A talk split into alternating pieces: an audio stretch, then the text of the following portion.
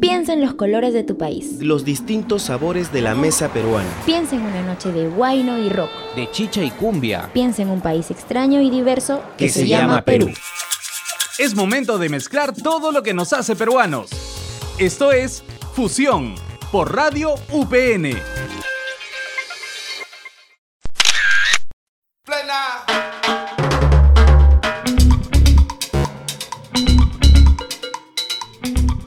Todos, ¿cómo están? Bienvenidos a esta nueva temporada de verano 2021 de Radio UPN. Mi nombre es José Contreras. Y el mío Andrea Ponce y aquí estamos en una nueva temporada, un nuevo año, juntos después de unas pequeñas vacaciones. ¿Qué tal tus vacaciones, José? Bueno, Andrea, te contaré que pues he aprovechado estos meses para poder aprender algunas cositas que necesitaba para la carrera, ¿no? Como por ejemplo aprendí un poco a Photoshop, After Effects y Premiere, que son herramientas que todo comunicador debería saber sí o sí.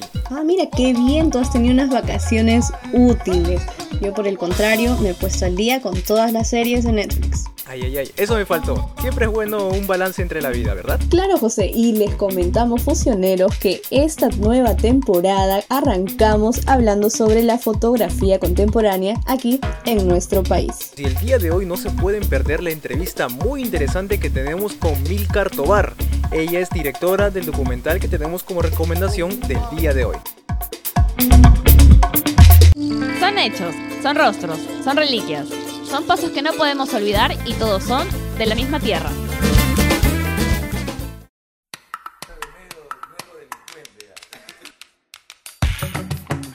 Y comenzamos fusioneros contándoles que la aparición de la fotografía en el Perú fue aproximadamente en 1842.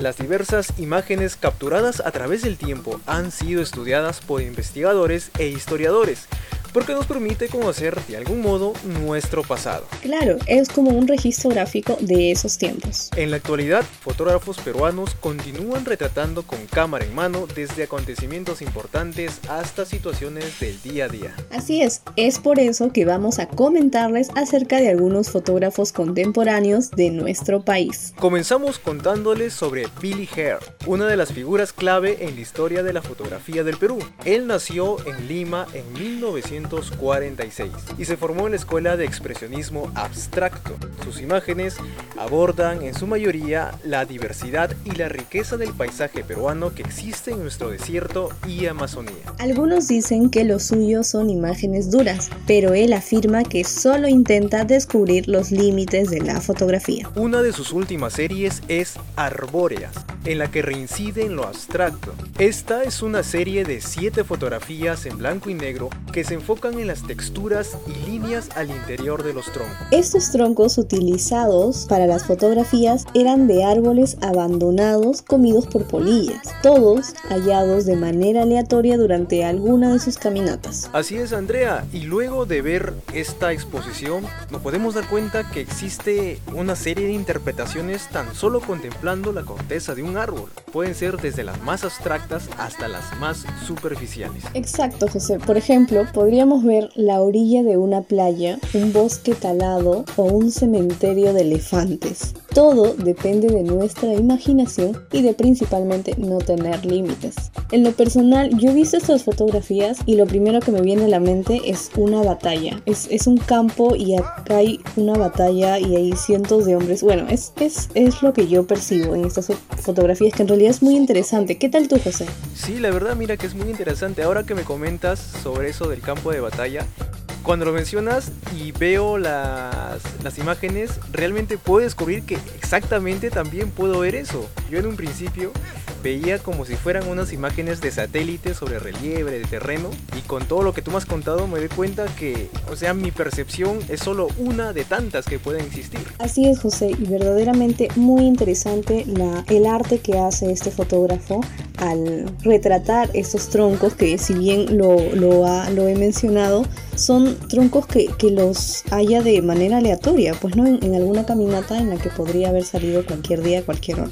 Toda la razón, Andrea, realmente muy, muy interesante. Y ahora, fusioneros, hablaremos sobre Cecilia Paredes, Ella es una fotógrafa limeña nacida en 1950 y ella misma es el tema central de sus fotografías. Ella juega con la ilusión óptica usando telas y su silueta. Cuelga las telas entre las paredes como fondo y después hace coincidir su piel pintándola y deja ver solo la silueta de su cuerpo más su cabello marrón. En algunas ocasiones también sus orejas y he notado fotografías en las que también sus ojos y es impresionante el arte que hace ella a través de estas fotografías. Así es, la técnica y la precisión con la que ella está mimetizada con el fondo realmente es muy impresionante, muy llamativa, tiene una calidad, puedo decir que es una calidad soberbia, son fotografías que realmente tienen que ver fusioneros.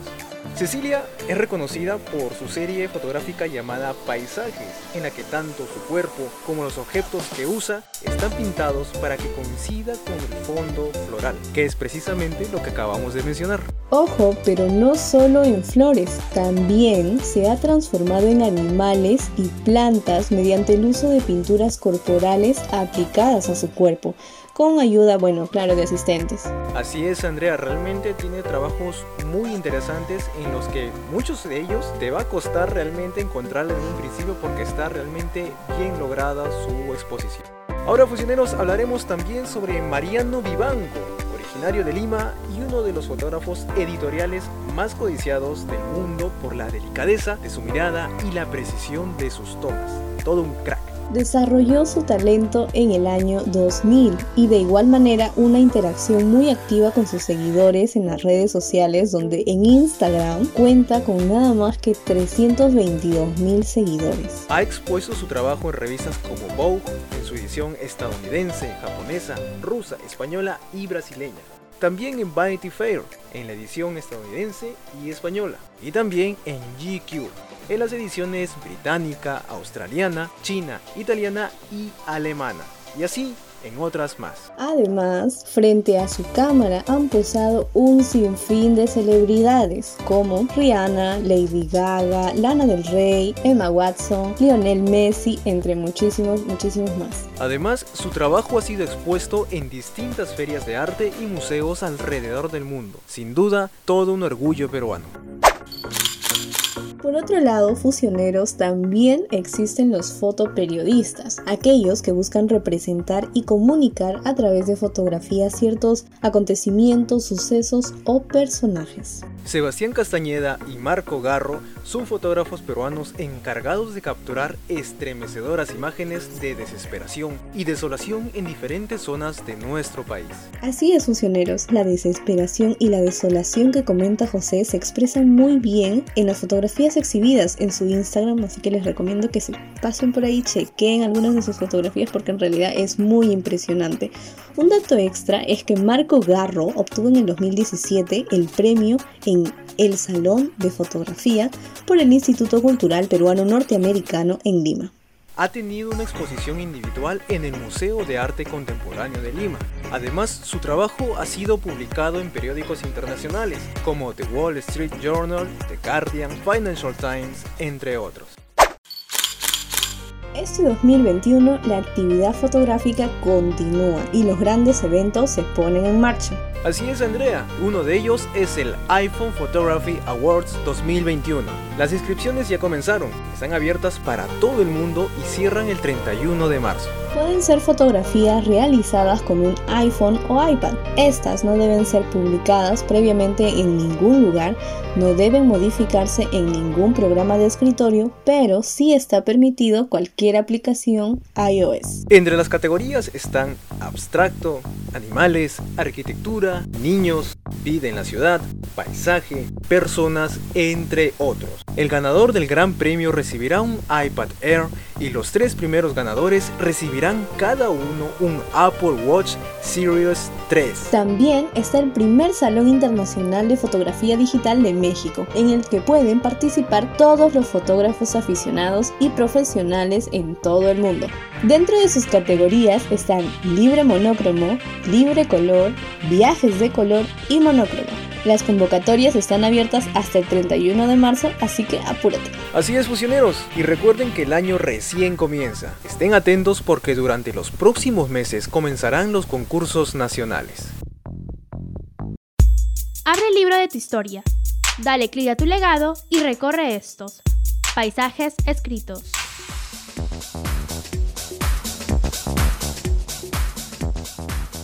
Muy bien fusioneros y para abrir con broche de oro esta nueva temporada tenemos como recomendación de la semana el corto documental titulado Otra forma de ver. Lo pueden encontrar en la página de Cine Aparte Perú así como también en YouTube con la productora Conejo Rojo. Este cortometraje cuenta la historia de Paul Vallejos, un fotógrafo documentalista que a raíz de un trabajo fuera de Lima conoce a Nilton, un joven invidente quien lo inspira a crear un taller de fotografía para personas con la misma discapacidad visual.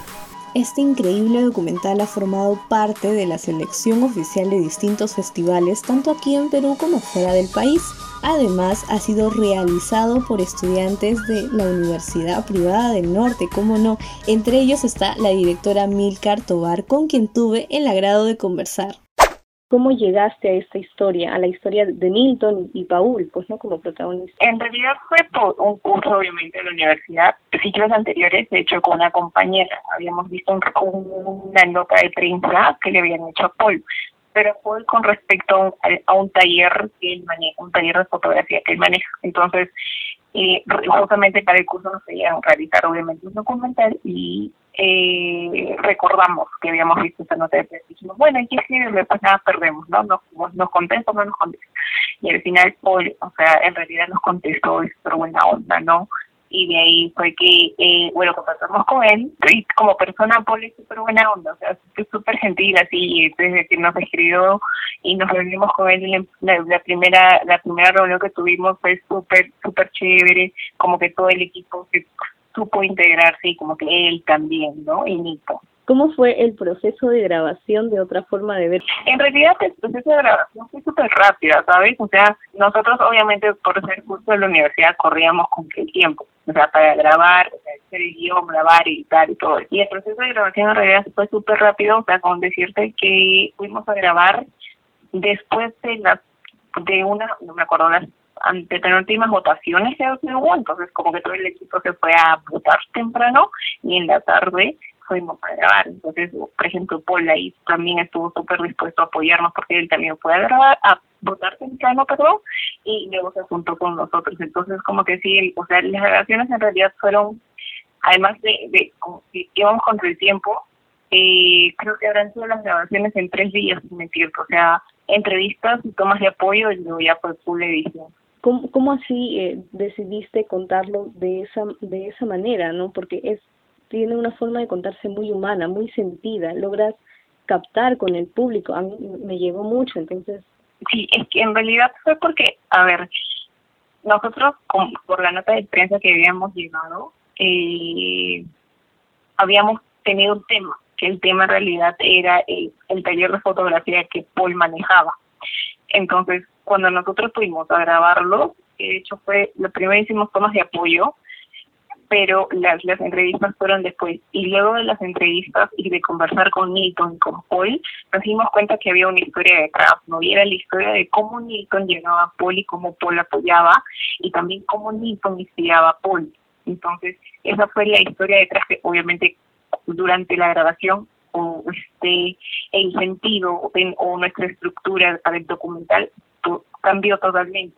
Muy interesante. ¿Y qué tienes alguna anécdota, alguna experiencia durante este proceso? Una de las anécdotas que más recuerdo, mi equipo de grabación, fue que cuando los acompañamos a grabar, o fotear mejor dicho, eh, fue en Coma, en Puno, que es como que una zona bien alta, o sea, como que comas para arriba, habíamos ido como que una canchita de fútbol.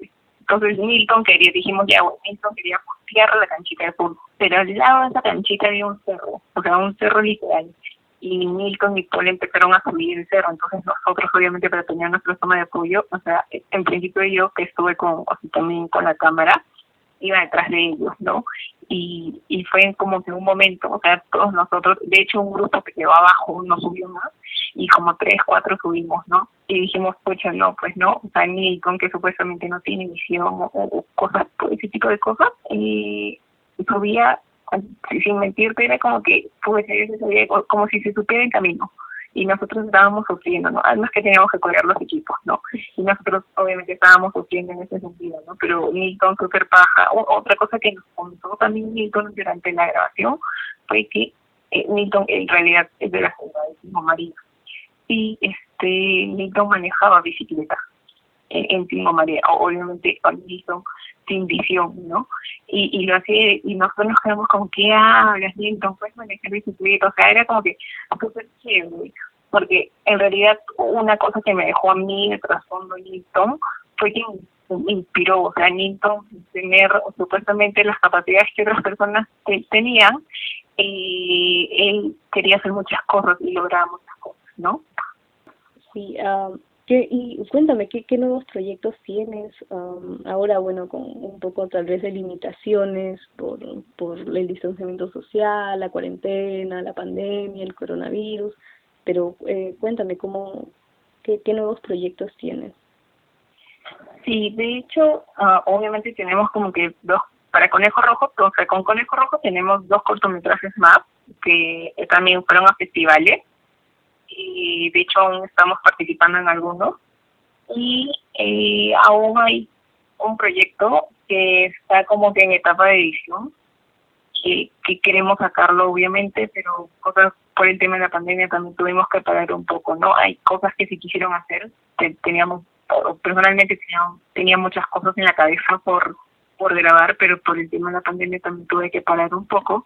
O hemos, eh, tenemos esta historia que aún falta editar y esperamos que más adelante podamos hacer otras cosas. ¿no? Personalmente aún tengo, quiero hacer muchos proyectos y entonces eh, voy a ver la manera de hacerlo. ¿no? En el documental Otra Forma de Ver eh, hay tomas en las que estás, están en un bus. ¿Ustedes viajaron a Tingo María? Bueno, aunque me dijiste de los tres días, entonces... No, no, eh, eso también es otro dato porque yo antiguamente ya había viajado a Tingo María. De hecho, eh, hay unas tomas de, un, de una moto, que eso sí son mías, este, que había viajado Tengo María, y las del bus fue porque justamente un compañero del equipo de producción trabajaba en un canal en, la selva, no, no sé exactamente dónde, pero justamente tenía tomas en el bus. y, dijimos, ya, necesitamos estas tomas, y justamente las tenía, ¿no? Como Juan y o sea, usamos tomas que, justamente nos cansaran, ¿no? Las mías, las que yo tenía justamente que había viajado, tengo María, las de la moto, de, la de él en el bus y algunas otras que por ahí están. ¿Qué tal, qué tal tu experiencia para dirigir a cortometrajes y, y, documentales? De hecho, o sea, pasa que el, el documental es más como que de lo que salga, ¿no? Entonces también tenía la libertad de tener la cámara. Entonces al hacer ser director y tener la cámara, como que ya me sentía más libre de qué es lo que, quería hacer y qué tomas quería tener, ¿no? Además de que o sea, además de, eh, o sea, rehacer el guion, o sea, toda mi estructura, ¿no? Entonces, eh, no se me complicó tanto, porque no es como que tuviese que dirigir a otra persona o grabarme así, ¿no? Es como que ya lo tenía, lo hacía yo yo misma, ¿no? todos los posicioneros a que puedan ver el cortometraje Otra Forma de Ver eh, están en nuestros canales de YouTube como Conejo Rojo, pueden buscarnos también en Facebook como Conejo Rojo, en algunas plataformas digitales como Cine Aparte, Cinestesia o Casa América, donde también podrán encontrar el cortometraje Cine eh, Otra Forma de Ver.